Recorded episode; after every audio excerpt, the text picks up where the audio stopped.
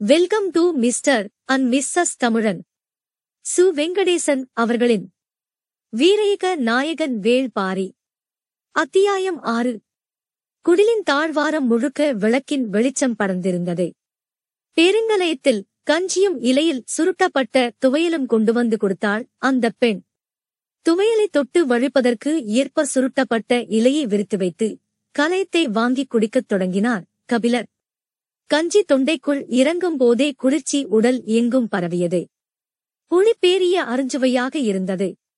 சுவைத்துச் சிறிது சிறிதாக குடிக்க வேண்டும் என்று எண்ணிய கபிலர் ஆட்காட்டி விரலால் துவையலை எடுத்து நடுநாக்கில் வைத்து விரலை எடுப்பதற்குள் அதன் காரம் உச்சந்தலைக்குப் போய் முட்டியது. கண்கள் பிதுங்கின. விழுங்கிய துவையல் தொண்டையில் நின்றது. விழுங்குவதா? துப்புவதா என யோசிக்கும் முன்னர் காரம் சுழன்று பரவிக் கன கணநேரத்துக்குள் முழு கலையத்தையும் வாய்க்குள் கொட்டி முடித்தார். மூச்சு வாங்கியது. நாக்கு காற்றை துழாவியது. சற்றே ஆசுவாசப்பட்டார். கண்கலங்கிய கபிலரை பார்த்து வாய் பொத்திச் சிரித்தாள் அவள். தலையை உலுப்பி காரத்தை கீழிறக்கினார் கபிலர். மறுகலயத்தை கொடுத்தாள். அணில் வாழ்தினை கொண்டு காய்ச்சப்பட்ட கஞ்சி. புலிப்பிரண்டையே வால்மிளகோடு பிசைந்து செய்யப்பட்ட துவையல் என்றார் கபிலருக்கு இப்போதுதான் நிதானம் வந்தது. வால்மிளகு இவ்வளவு காரமாகவா இருக்கும்? என்று கேட்டார். காரத்துக்கு காரணம் துமையில் சுருட்டப்பட்ட மகரவாழையின் கொழுந்து இலைதான். முதல் நாள் இரவே அதில் சுருட்டி வைத்து விடுவோம் நாள் செல்லச் செல்ல காரம் கட்டி நிற்கும். இதுவே மூன்றாம் நாளாக இருந்திருந்தால் என்று சொல்லி மீண்டும் வாய் பொத்திச் சிரித்தார். கபிலர் சற்றே நிதானமாக மறுகரையத்தை வாங்கிக் குடித்தார். கண்களின் ஓரம் நீர் வழிந்தது. அவள் பார்த்துவிடக் கூடாது என்பதற்காக எனது பக்கமாக தலையை திருப்பிக் கொண்டார். துவையலை கண்கள் பார்த்தன. ஆனால் விரல்கள் கிட்ட நெருங்கவில்லை. இருந்து கொண்டிருக்கும் விளக்கின் இலிப்பை எண்ணெய் வாசனை அவருக்கு பிடிபட்டது. ஆனால் அந்த விளக்கின் வடிவம்தான் வித்தியாசமாக இருந்தது. இது இதனால் செய்யப்பட்ட விளக்கு என யோசித்துக் கொண்டிருக்கும் போது பழக்கத்தில் துவையலை விரல் வழித்து எடுத்துவிட்டது. உடனே அவருக்கு பொறிதட்டியது சட்டென தலையை திருப்பி அவளை பார்த்தார். அவளோ வெடித்து சிரிக்கத் தயாராக இருந்தாள் துவையலை எடுத்த விரலை அவளுக்கு நேரே நீட்டி காரமலை என்று இந்த மலைக்கு இதனால்தான் பெயர் வந்ததா? எனக் கேட்டார். எனக்கு தெரியாது என்றாள் அவள். ஒரு வழியாகச் சமாளித்து விட்டோம் என்று மனதுக்குள் நினைத்தபடி விரலை இலையின் ஓரத்தில் தேய்த்துவிட்டு மீதிக்கஞ்சியை குடித்து முடித்தார். கலயத்தை அவரிடம் வாங்கும் போதும் அவள் முகத்தில் இருந்து சிரிப்பு அடங்கவில்லை. நான் உன்னிடம் விளக்கம் கேட்கத்தான் இரண்டாம் முறை துவையலை எடுத்தேன் என்றார். நான் அதற்காகச் சிரிக்கவில்லை என்றாள். பின்னர் எதற்குச் சிரிக்கிறாய்? மாலையில் நான் நாவற்பழங்கள் கொண்டு வந்து கொடுத்தபோது நீங்கள் முதலில் பூனாவலை எடுத்துத் தின்றீர்களாமே. கபிலருக்கு என்ன சொல்வது என்று தெரியவில்லை. தான் எடுத்து தின்ற நாவலுக்கு அதுதான் பெயரா என்றும் அவருக்கு தெரியவில்லை. மெல்லத் தலையை ஆட்டி ஆம் என்றார். அவள் வாய்விட்டுச் சிரித்தபடி இலையோடு சேர்த்து துவையலை மடித்து எடுத்துவிட்டுச் சொன்னாள். உதரப்போக்கு நிற்காத பெண்கள்தான் பூனாவலை சாப்பிட வேண்டும் ரோ பழையனும் நீலனும் மீண்டும் குடிலுக்குள் நுழைய அவள் சிரித்தபடி வெளியேறினாள். என்ன சொல்லிச் சிரித்துக் கொண்டு போ கிராள் எனக் கேட்டார் பழையன்.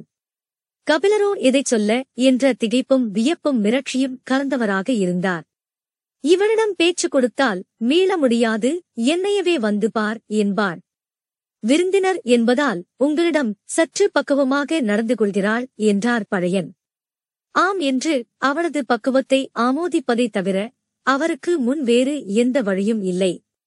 காட்டின் இருளுக்குள் இருந்து குளிர்காற்று அவ்வப்போது வீசியது. விளக்கு நிலைகொள்ளாமல் ஆடிக்கொண்டே இருந்தது. மகரவாழையில் இருந்து பேச்சைத் தொடங்கிய கபிலர் நெடுநேரம் பழையனோடு பேசிக் கொண்டிருந்தார். நீலன் அங்கும் இங்குமாகப் போய் வந்தபடியிருந்தான் பகலில் வேட்டைக்குப் போயிருந்த நாய்கள் குடில் திரும்பியிருந்தன. குறைப்பொலி விடாமல் கேட்டுக் கொண்டிருந்தது. தனது கண் முன்னால் கடந்து போன ஒரு நாயின் உயரத்தை கண் கொட்டாமல் பார்த்துக் கொண்டிருந்த கபிலரிடம் பழையன் கேட்டார். பாரியை பார்த்துவிட்டு எப்போது திரும்பப் போகிறீர்கள்? மழைக்காலம் தொடங்குவதற்குள் கீழிறங்க வேண்டும். எனவே ஒரு மாதம்தான் எனது திட்டம். அப்படி என்றால் நீங்கள் கொற்றவை கூத்தை பார்க்கத்தான் வந்திருக்கிறீர்களா? இல்லையே அப்படி ஒரு கூத்தை பற்றி நான் கேள்விப்பட்டது கூட இல்லையே என்றார் கபிலர். நான்கு ஆண்டுகளுக்கு ஒருமுறை நடக்கும் கூத்து இது. பரம்பு நாட்டின் உக்கிரம் ஏறிய விழா. நாடே திரண்டிருக்கும். பழமையான பாணர் கூட்டம் எந்த நாட்டில் இருந்தாலும் இந்த விழாவில் வந்து பங்கெடுக்கும். நீங்கள் அதை கேள்விப்பட்டு வந்திருப்பதாகத்தான் நான் நினைத்தேன் என்றார் பழையன். மறுநாள் அதிகாலை கபிலரை அழைத்துக் கொண்டு பழையன் நீலன் உள்பட பத்துக்கு மேற்பட்டோர் ஆதிமலைக்கு கூறப்பட்டனர் நேற்று முன்தினம் ஊரே புறப்பட்டுப் போய்விட்டதை. உங்களை அழைத்துச் செல்லத்தான் நாங்கள் இருந்தோம் என்று சொல்லிக் கொண்டே பழையன் முன்னடந்து சென்றார். இரண்டு பகல் ஓர் இரவு நீடிக்கும் பயணம் அது. பயணம் முழுவதும் கபிலர் கொற்றவை கூத்து பற்றித்தான் மீண்டும் மீண்டும் கேட்டுக்கொண்டே வந்தார். மற்றவர்கள் கபிலருக்காக வேகம் குறைத்தே நடந்தனர். ஆனாலும் கபிலரால் ஈடுகொடுத்து நடக்க முடியவில்லை. நீலன் அவருக்கு அவ்வப்போது உதவிகள் செய்தான். பாதை சில இடங்களில் மிகக் கடினமாக இருந்தது. சிறு பிசகு ஏற்பட்டாலும் பெரும்பள்ளத்தில் விழும் அபாயம் இருந்தது. விலங்குகளின் தடயங்களை பார்த்தபடி அநேக இடங்களை கடந்தனர். யானை கூட்டங்கள் கடந்து செல்லட்டும் என்று சில இடங்களில் பொறுத்திருந்தனர். கிழங்குகளை தின்றுவிட்டு சிறு தோடும் சுனைநீர் அருந்தினர். பின்கோடை காலமாதலால் செடிகொடிகள் சற்றே துவண்டு போய் கிடந்தன.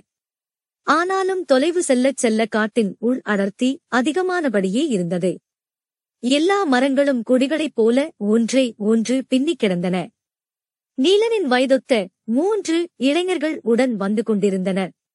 நீண்டு திரும்பும் பாறையை கைப்பிடித்து கடக்கும்போது சற்றே கீழ்ப்பக்கம் குனிந்து பார்த்தார் கபிலர். அந்தக் காட்சியின் அற்புதம் பெரும்பரவசத்தை ஏற்படுத்தியது.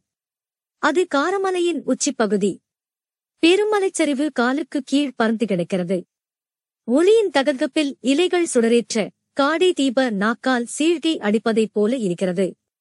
நின்ற இடம் விட்டு கபிலரின் கால் நகரவில்லை. காட்டின் பேரழகுக்கு ஈடில்லை என்றார் கபிலர். சரி வாருங்கள் என்று பக்குவமாய் அவரை கைப்பிடித்து அழைத்தபடி நீலன் சொன்னான். புலியின் மீசை மயிரின் மீது உட்கார்ந்திருக்கும் சிறு தும்பி போலத்தான் நாம். நீலன் பேச்சை முடிப்பதற்குள் முன்னால் நடந்து கொண்டிருந்த இளைஞன் சொன்னான். பாதையில் மட்டும் கவனம் கொள்ளுங்கள். பார்வையை ஓடவிடாதீர்கள். அப்படி இருக்கத்தான் விரும்புகிறேன். ஆனால் இந்த அழகில் கரையவில்லை என்றால் நான் கவிஞனா என்று தனக்குள்ளே கேட்டுக்கொண்டார் கபிலர். உச்சியில் இருந்த குறுகலான பாறையை கடந்ததும் கார்மலையின் பின்புற இறக்கத்தில் இறங்கத் தொடங்கினர். கபிலர் கேட்டார் பரம்பு நாட்டின் தலைநகரான எவ்வியூருக்குச் செல்லும் எல்லா பாதைகளும் இது போன்ற ஒற்றையடி பாதைகள்தானா? அல்லது வண்டிகள் செல்லும் சாலைகள் இருக்கின்றனவா? பரம்பு நாடு நானூறுக்கும் மேற்பட்ட ஊர்களைக் கொண்டது. எல்லா ஊரில் இருந்தும் இது போன்ற பாதைகள் உண்டு. இது தவிர எட்டு திசை எல்லைகளுக்கும் குதிரைகள் போய் திரும்பும் பாதைகள் உண்டு. அதை காவல் வீரர்கள் மட்டுமே அறிவர் சொல்லிவிட்டு அவன் நீலனை பார்த்ததை கபிலர் கவனித்தார். அவன் பேச்சைத் தொடர்ந்தான். வண்டிச்சாலை ஒன்று உண்டு. வட திசையில் இருக்கும் தண்டலை ஆற்றின் கரை வழியாக அது கார்மலைக்கு ஏறுகிறது. ஆனால் மலையின் பாதித் தொலைவில் இருக்கும் பள்ளத்தூர் வரைதான் அந்தச் சாலை இருக்கும். அதன் பிறகு இது போன்ற ஒற்றையடி பாதைதான். கடற்கரையில் இருந்து உப்பு கொண்டு வரும் உமணரின் வண்டிகள் பள்ளத்தூர் வரை வரும். அங்கு வந்து உப்பை கொடுத்துவிட்டு மலைப் பொருட்களை வாங்கிக் கொண்டு உமணர் திரும்பிவிடுவர். அங்கு இருந்து பரம்பு நாட்டில் இருக்கும் எல்லா ஊர்களுக்குமான உப்பை பள்ளத்தூரைச் சேர்ந்தவர்கள் பிரித்துக் கொடுத்து விடுவர் என்றான். நீலன் குறுக்கிட்டுச் சொன்னான் வெளியில் இருந்து பரம்பு நாட்டுக்குள் வரும் ஒரே பொருள் உப்பு மட்டும்தான். பேசியபடி நடந்து கொண்டிருக்கும் போது மரங்களின் மீது பறவைகள் படபடத்து கலைவது போல் இருந்தது. மனித சத்தத்தை கேட்டு அவை கரைகின்றன என்று நினைத்தார்கள். அடுத்த சில அடிகள் எடுத்து வைப்பதற்குள் பறவைகள் கத்தத் தொடங்கின. ஒன்று இரண்டு பறவைகளின் சத்தம்தான் முதலில் கேட்டது. கணநேரத்துக்குள் முத்த பறவைகளும் காது கிழிவதைப் போல கை. கைய கை என கத்தி இங்கும் அங்கும் அலைமோதின. மரக்கொப்புகள் மோதி இலைகள் சிதறி உதிர்ந்தன. மேலே என்ன நடக்கிறது என்று தெரியாமல் மரக்கொப்புகளை அண்ணாந்து பார்த்தபடி அவர்கள் இருந்தனர். கொப்புக்குள் பறவைகள் அம்பை போல காற்றை கிழித்துக் கொண்டு பறந்தன. பெரும்பருந்து ஒன்று இவர்களின் தலையை உரசிக் கொண்டு போனது. கூட்டம் மொத்தமும் என்ன எனத் தெரியாமல் முடித்தபோது திடீரென பழையன் பெருங்குரலெடுத்து கத்தினார். காக்கா விரிச்சினா. மொத்த கூட்டமும் கண்ணிமைக்கும் நேரத்தில் சிதறி பாறைகளின் ஓரம் விழுந்து சரிந்தனர். கரும்பாறையை ஒட்டி கீழே சரிந்து பாறையோடு பாறையாக உண்டினான் நீலன். மற்றவர்கள் இங்கும் அங்குமாக இடுக்குகளில் புதைந்தனர். பாறையின் இடுக்கில் இருந்து நீலன் சட்டென திரும்பி பார்த்தான். கபிலர் தன்னன் தனியாக நின்று கொண்டிருந்தார். அவருக்கு நடப்பது எதுவும் புரியவில்லை. மின்னல் வேகத்தில் கபிலரின் மீது பாய்ந்தான் நீலன். அவர் நிலைகுலைந்து மண்ணில் சரிந்தார். அவரை கீழே போட்டு அமுக்கியபடி கிடந்த நீலன் தலையை மட்டும் தூக்கி மேலே பார்த்தான். பறவைகளின் வேகம் மொத்த மரத்தையும் உலுக்கிக் கொண்டிருந்தது. கை. கை தீ என காடே நடுங்குவது போல் ஓசை வந்து கொண்டிருந்தது.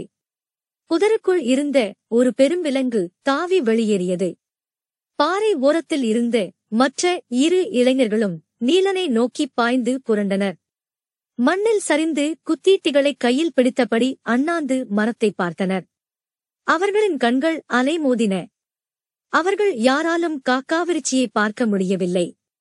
பாறையோடு பாறையாக குத்தவைத்தபடி அமர்ந்திருந்த பழையனின் கண்கள் மட்டும் அதை துல்லியமாக பார்த்துக் கொண்டிருந்தன. நின்று நிதானமாக அது வேட்டையாடியது. அங்கும் இங்குமாக பறவைகளின் உடல் துண்டு துண்டாகச் சிதறின. ஒரு பெரும்பருந்தின் தலையை வாள் கொண்டு சீவுவதைப் போல அதன் கூர்மூக்கால் வெட்டி எறிவதை இமை கொட்டாமல் பார்த்துக் கொண்டிருந்தார் பழையன். துடிக்கும் அதன் கழுத்துக்குள் காக்காவிருச்சியின் அலகு இருந்தது. அதன் இறக்கைகள் மெல்ல அசைய காற்றில் பறந்தபடியே அது பருந்தின் இரத்தத்தை குடித்துக் கொண்டே சென்றது. நீண்ட நேரத்துக்குப் பிறகுதான் கிழவனின் குரல் வெளியே கேட்டது. போயிருச்சுடா. கீழே கிடந்தவர்கள் மெல்ல எழுந்தார்கள். கிழவன் பார்த்த திசை நோக்கி பார்த்தபடி இருந்தன மற்றவர்களின் கண்கள். ஆனால் அவர்கள் கிடந்த இடத்தில் இருந்து அதை பார்க்க முடியவில்லை. மரங்களின் அசைவுகளும் பறவைகளின் ஓசையும் கொஞ்சம் கொஞ்சமாக குறையத் தொடங்கின. கபிலர் கையை ஊன்றி மெல்ல எழுந்தார். உடம்பு எங்கும் சிராய்ப்புகள். பாறை ஓரத்திலும் செடிகளுக்குள்ளும் பதுங்கிக் கிடந்தவர்கள் எழுந்து வந்தனர். அவர்களின் கண்கள் இங்கும் அங்குமாக அலைமோதிக் கொண்டுதான் இருந்தன. அது கொன்று போட்ட பருந்தின் உடல் சரிவில் இருந்த செடிகளுக்குள் கிடந்தது. ஒருவன் அதை எட்டிப் பார்க்க முயன்றான். அதை பார்க்க வேண்டாம் என்று கத்தினார் பழையன். அவன் திரும்பிவிட்டான். கிளைகளின் ஆட்டம் நிற்கவில்லை. பழுத்த இலைகள் உதிர்ந்து கொண்டே இருந்தன. கபிலர் கேட்டார் என்ன பெயர் சொன்னீர்கள்? பழையன் சொன்னார் காக்காவிரிச்சி வெளவால் இனத்தைச் சேர்ந்த ரத்தம் குடிக்கும் பறவை. இதை கேள்விதான் பட்டிருக்கிறேன் இன்றுதான் இதன் தாக்குதலை பார்க்கிறேன். ஆனாலும் அதை பார்க்க முடியவில்லை என்றான் நீலன். அது மரங்களில் இருக்கும் சிறுபறவைகளை வேட்டையாடாது. பாறைகளின் பொந்துகளில் இருக்கும் பருந்து இனங்களைத்தான் வேட்டையாடும். பருந்துகள் வானில் பறந்து இதனிடம் இருந்து தப்பிக்க முடியாது. அதனால்தான் இந்த பருந்து மரங்களுக்குள் நுழைந்து தப்பிக்க இங்கும் அங்குமாக அலை மோதியது.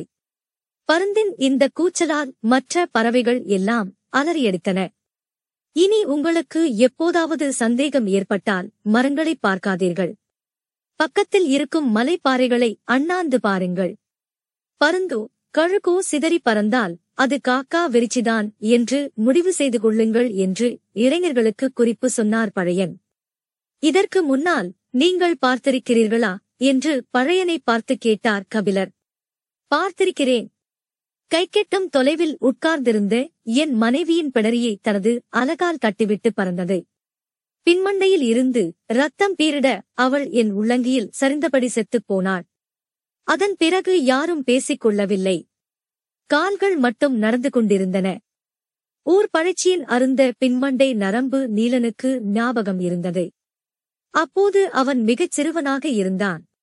ஆனாலும் பழையன் அழுத கண்ணீர் அவனுள் வற்றாமல் தேங்கியிருந்தது.